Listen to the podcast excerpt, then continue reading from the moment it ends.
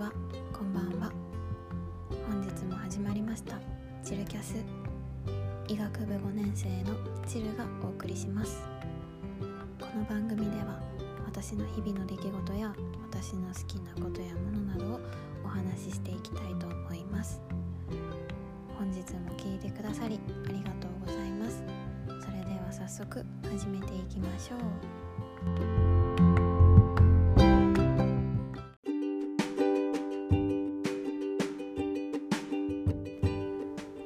春休みが始まって1週間が経ちました。もう実習が終わった翌日から、私は名古屋に行って帰ってきて、またいろいろ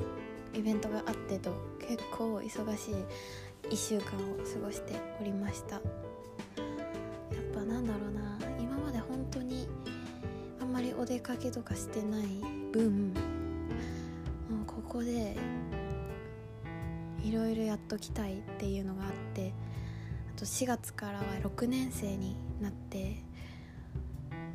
さすがに4月からは心を入れ替えて勉強しようって今は心に決めているので、今はですけど、だからこの3月は思いっきりやりたいことをやって、4月から気持ちを切り替えたいなっていう気持ちなんですよ。だから予定をバンバン入れてますね。予定を入れてる、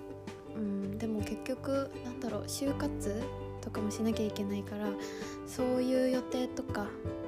もあって感じかな、ねえ。でもいや、このさ1ヶ月は、楽しみたいですね。で、そうこの名古屋で、私は名古屋に行った早々ハプニングを起こしてですね、夜行バスで行ったんですけど、もうそこでしょっぱなから忘れ物をしました。夜行バスの中に結局すぐ気づいて取りに行けたんですけど、なんだろうな、私そういう忘れ物とか一つ抜けちゃう感じがあるんですよね。本当にポンコツで、いつも家出る時も忘れ物チェックって言って、あれ持ったこれ持ったってやるのに、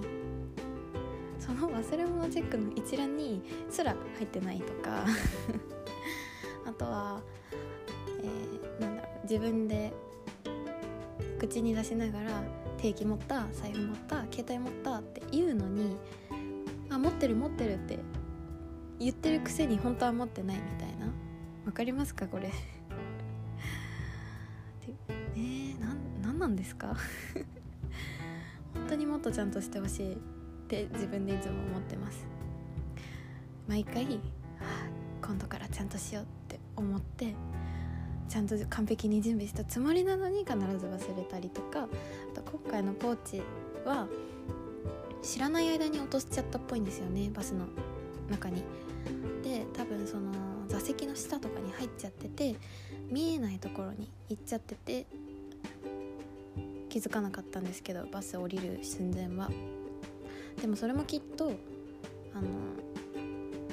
ポーチを入れてたバッグの中を見て確認したら絶対に気づけてたから、それなのに忘れ物なしってちょっと見ただけでやって終わりにしちゃったんですよ。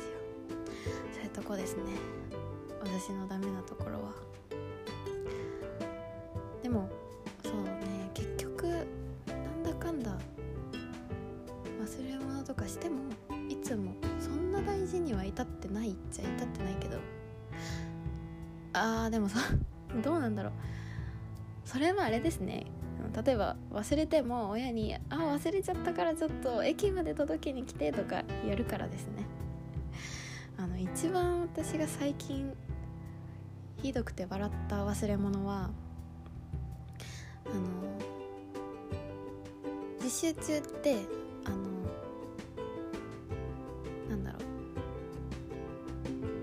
実習中の服装としては黒のパンツに、黒のパンツスタイルに上が T シャツを着て、でその上に白衣を羽織るっていうのが実習のスタイルなんですけど、T シャツを着忘れたんですよねT シャツを持ってき忘れたなら分かるんですけど、そもそも着忘れてて、マジで更衣室行った時にT シャツ着てないってなって本当に困りました。だって一応その日はすごい冬で寒かったから T シャツの中にヒートテック着てたんですけど、ヒートテック着てその上に T シャツ着忘れちゃったから、上を脱いだ時にヒートテックになんですよ。その上に白衣って着れないじゃないですか。着れないんですよ。だってヒートテックって結構空いてるから、前が本当に焦りました。やっばいってなって、しかも集合時間もうほんとギリギリだったから、取りに帰ることもできず、本当にどうしようと思って、でも誰かに T シャツ借りるなんて無理じゃないですか。その人たちも他の友達だってみんな実習があるわけで、やばいってなりました。でもそれは、一緒に住んでる方にお届けしていただいてセーフだったんですけど、それもだから、でもそうですね、電話して、でもあと10分で始まるからもう自転車爆速で来てって言って、爆速で走ってきてみたいな言って、ね、寝起きっていうか起きてなかったか、電話で起こしちゃって朝早くに、それで T シャツを届けに来てもらうというねかな。一番最近本当にポンコツだなと思った。直したいとは思ってます本当に。だからいつもちゃんと準備をするけど、絶対に何かが抜けているっていう、これも性格なのかな。やっぱり大人になったら困るよね絶対って思ってます。徐々に徐々になくしていけるように。そうだ、来月4月から私は一人暮らしをします。なので今までは困っても誰かが届けてくれたんですけど、お家に忘れ物してもね、だから今まで大事に至ってないんですけど、今回からは、来月からは一人暮らしなのでね、誰も何も言ってくれないからね、気をつけないと本当に。誰も届けてくれないし忘れ物、ね、T シャツ着忘れてもう届けてくれないし、気をつけます。 T シャツは着ていきます。どうしようか。お家出る前に T シャツ着たかなって確認すればいいかなはい、ということで来週の春休みの、来週は何するんだろう私。就職活動しに行ってきます、それは来週お話ししようかな。そういう来週の1週間も楽しみたいと思います。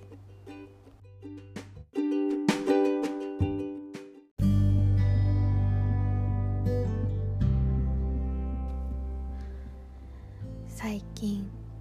私はなんだかわからないけど、めちゃくちゃ両親に感謝しなきゃっていう気持ちが強いです。感謝しなきゃっていうと義務感だけど、そうじゃなくて本当に自分が今いる、こうして過ごせている環境がすっごくありがたい環境でだなっていうのをすごく感じてて、なので何をするにもすごいありがたいなっていう気持ちが強いです。今までも別に感謝してなかったわけじゃないんですけどね、ちょっと反抗期遅すぎるけど、なんだろうな、ちょっと反抗心も強くって、親に対してなんかちょっとうざいなみたいな気持ちがすごいあったんですよ。特に母親とかはすごく私への愛が強すぎるので、過保護というか過干渉ではないのかな、好きなことやっていいよって言うけど過保護なのかな、すごく尽くしてくれるんですよね、母親は。だからそれが私にとってはもうちょっとほっといてほしいっていう気持ちが結構あったりしたんですよね。自由にやらせてほしいみたいな。全然自由だったんですけど、なんだろう、愛情を溢れんばかりの愛情を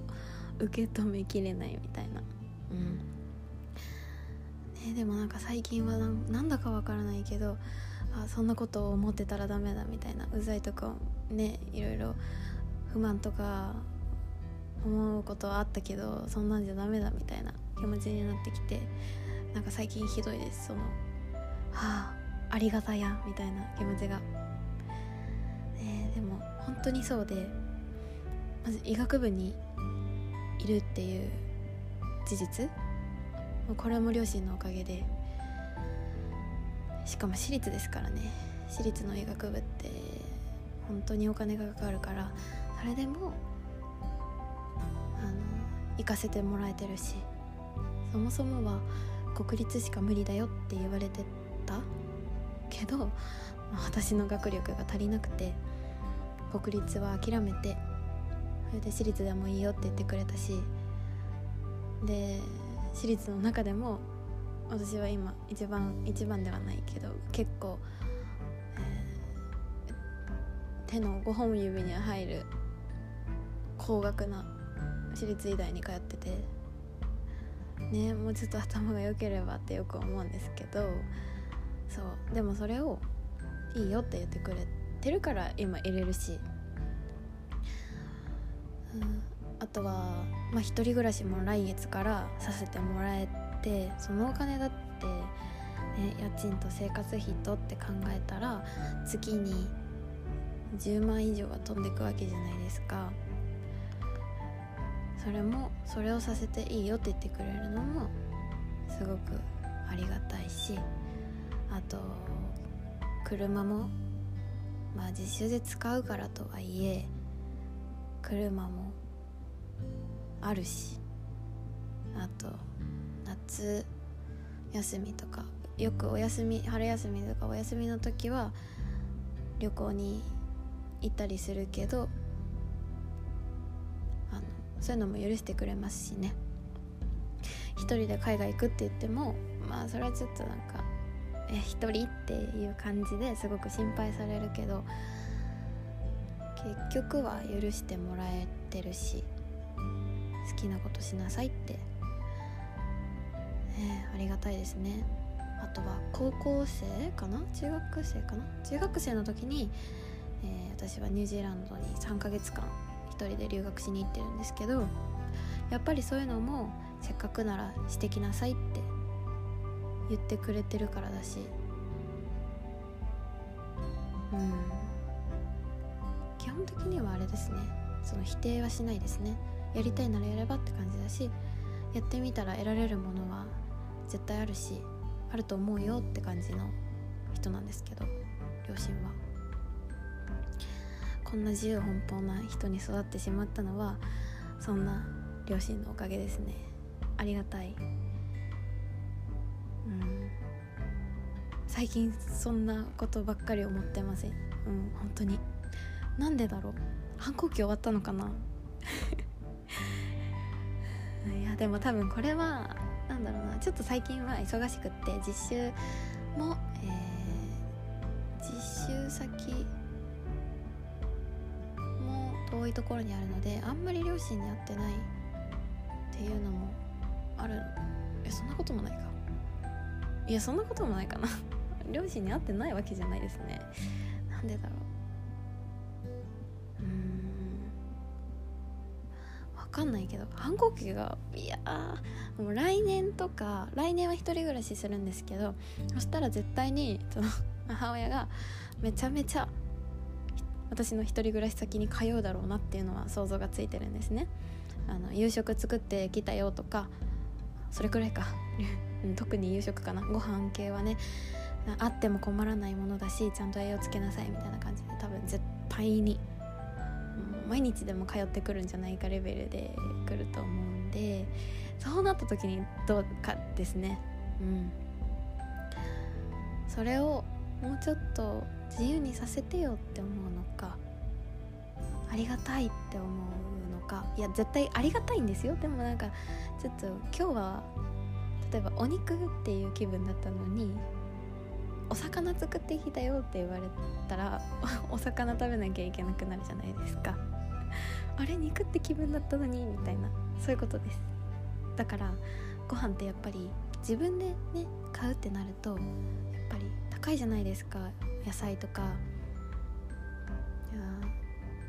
いや野菜とかは特に高いですよね。だからあんまり高いのは買えないし、美味しいものとかも買えないし、だからそうやってね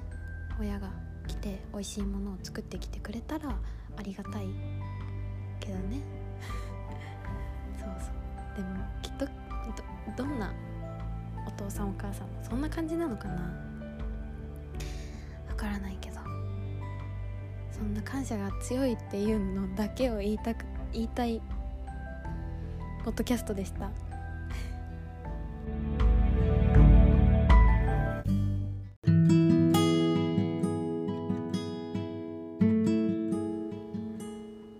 日のチルキャス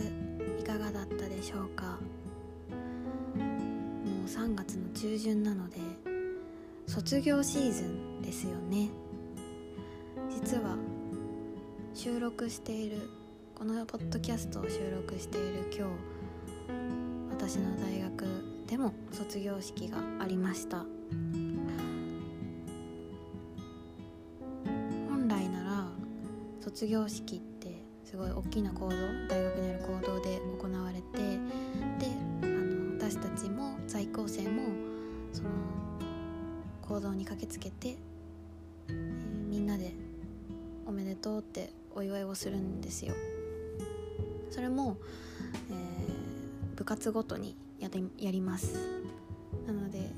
部活の卒業する部活の後輩、先輩後輩たちを、送り出すって感じなんですけど、今回はコロナの感染とかもリスクとかもあるので、医学部はオンラインで。他の学部は、やったみたいなんですけど、なぜか医学部だけはオンラインになりました。なので今回はその集まり、講堂での集まりとかもちろんできないしなんですけど、さすがにね医学部の人とかオンラインで終わらせられてるし、ね、かわいそうだからお花だけは私に今行ってきたんですけど、集まったんですけど少人数で代表者だけで、なんか先輩たち卒業しちゃうのかって感じです。しかも私たちの部活は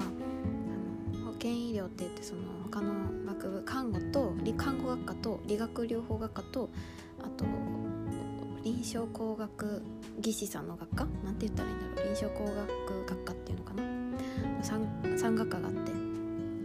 でその後輩たち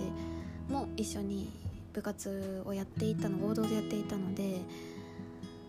私は後輩を送り出してきたんですよね今。なんか不思議な感じです、すごく。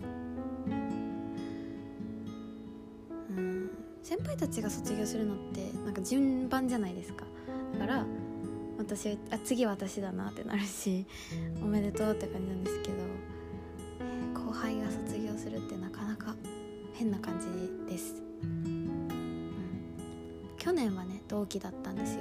同期をお祝いしました。おめでとうって、晴れ着姿着ている可愛い同期たちを。まあ来年は私ですね。来年こそはコロナも収束して普通に卒業式とかできればいいなって思ってますね。やっぱり袴が着たいです。もう一生着ないじゃないですか、袴なんて。だから一回くらいは着たいなって思うんですよ。その夢は実現するんでしょうか。わかんないけど。でもね、卒業シーズンだからこれを聞いてくださっている人の中にも卒業する方がいると思うんですけど、おめでとうございます。ということで本日のポッドキャストは終わりにします。あ、そうだ、先週小さな幸せを一つ言うって言ったんですけど、今回の幸せはそれですね。卒業式で先輩と後輩を送り出せたことです。はい、ということで本日も聞いてくださりありがとうございました。また来週お会いしましょう。バイバイ。